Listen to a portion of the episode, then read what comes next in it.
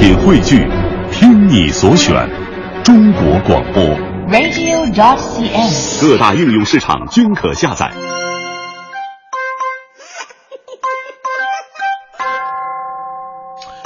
好，欢迎各位啊，来到今天的大明脱口秀，我是大明。昨天呢，有个家长给我发微博私信，说他孩子呀特别喜欢听我们节目，想让我在这个节目里边说说现在小孩上课他不爱听讲的事儿，来引导引导他们。所以咱们今天聊的这个话题嘛，哎，其实说到这事儿，我还比较汗颜，因为到现在我连我们班同学到班主任他叫什么，基本上都给忘了。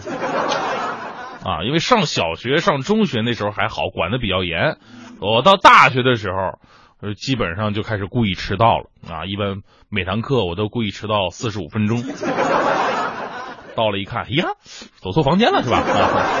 所以到了毕业的时候呢，我们班同学到现在我没认全呢。我记得毕业三好饭啊，我乍一眼看过去，嚯，好几个同学都不认识啊。其中有一个女生长得实在是太漂亮了，气质出众。长发飘飘，一米六八的完美身高，瓜子脸蛋，水蛇小腰，黑黑的眼仁，淡淡的唇膏，看得我是脸红心跳，脖子发烧，脑子里边想的都是乱七八糟。于是我鼓足勇气想过去说一说啊，表达我相见恨晚的想法。我说早知道你这么漂亮，我早去找你了。结果那个女生跟我说，她是我的英语老师，她已经找我三年了。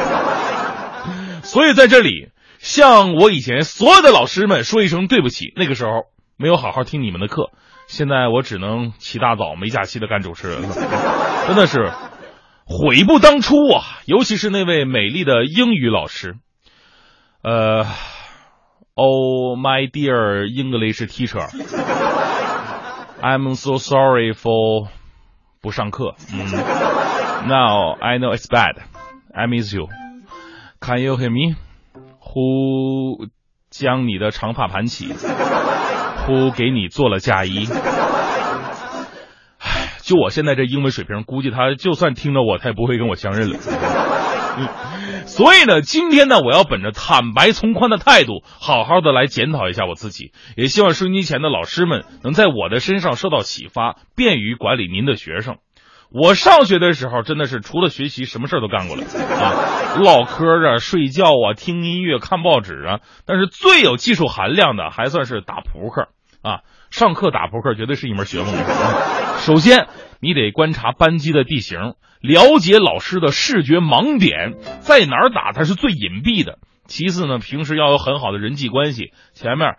要找一个同学给你掩护啊，正好找那种身体宽一点的啊，周围呢得有放哨的，盯紧前门跟后门，因为最怕的不是上课的老师，而是走廊里边无所事事，专门趴门缝偷看的年级主任。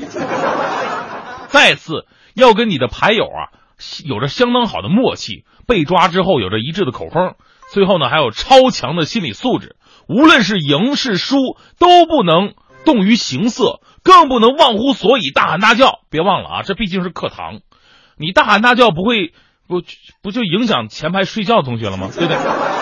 而且谨记一点，千万不要跟对手赌得过大，这是真的经验呐。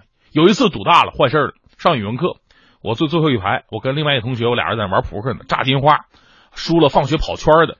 我拿了一把极品的牌，三张老 K 呀、啊。我说跑五圈，他说跟加十圈。我看了他一眼，我说心想我这牌三个老 K 你都敢跟呢？你确定吗？他说确定，再加上明天早上的早饭。然后他亮牌了，我一看啊，勾圈开顺子。我说是挺大，但是没我大呀。我说哥们，你这次真毁了，我是三个老 K。来吧，放学四百米操场十五圈带请客吃早饭的。结果他噌的一下站起来了，指着我说：“老师，他上课玩扑克。” 我就这样被出卖了。当然了，可能很多人说说大明，你那玩意儿打扑克这玩意儿过时了。现在上课最流行什么？玩手机啊，玩手机。这我必须得承认。有一个段子嘛，说有一个学生下课，下课以后掏出手机一看，嚯，九个未接来电。你说怎么上学业务还这么忙呢？回过去一问啊，送快递的。这快递员还特别生气，哎，你上课你都不玩手机吗？学生说了，不好意思，大哥，我睡着了。昨天看了一条报道，说现在学生上课玩手机啊，是高校最让老师们头疼的问题。呃，对此呢，各个高校也纷纷的采取应对措施。有的学校呢，强制性的人机分离；有的学校呢，要求任课老师啊连坐，就是如果发现呃学生有玩手机的现象，老师也一定呢承担责任，受到处罚。前几天呢，华中师范大学举行了一个青年教师沙龙。部分老师呢，还要求这学校啊关闭无线网络，以提高学生们的听课效率。对此啊，校长杨宗凯说了一句特别经典的话，他说：“学生在课堂上玩手机，难道只是他们的责任吗？”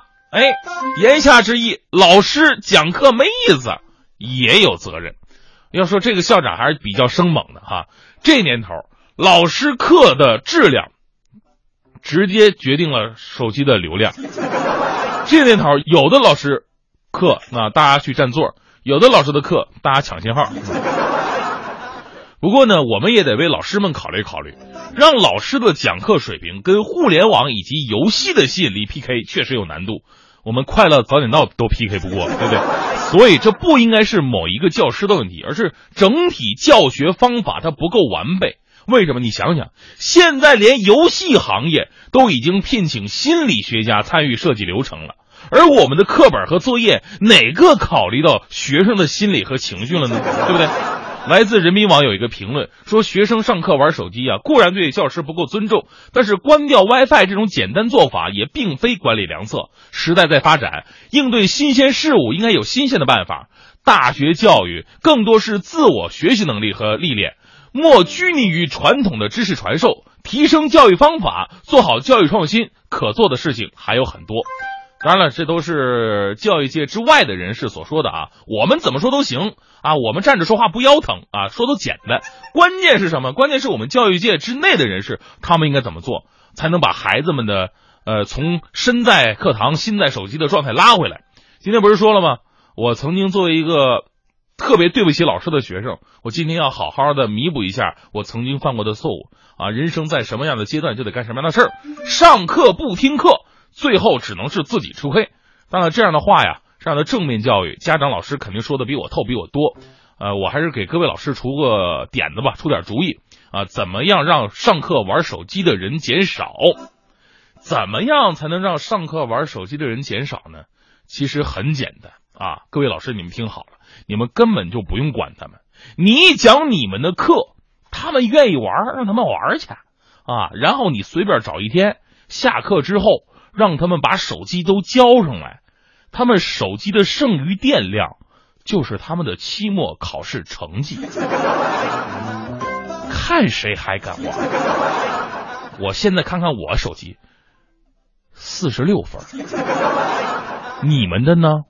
别说我太阴险。昨天我都说了我小的时候叫小明。明天你是否会想起昨天你写的日记明天你是否还惦记曾经最爱哭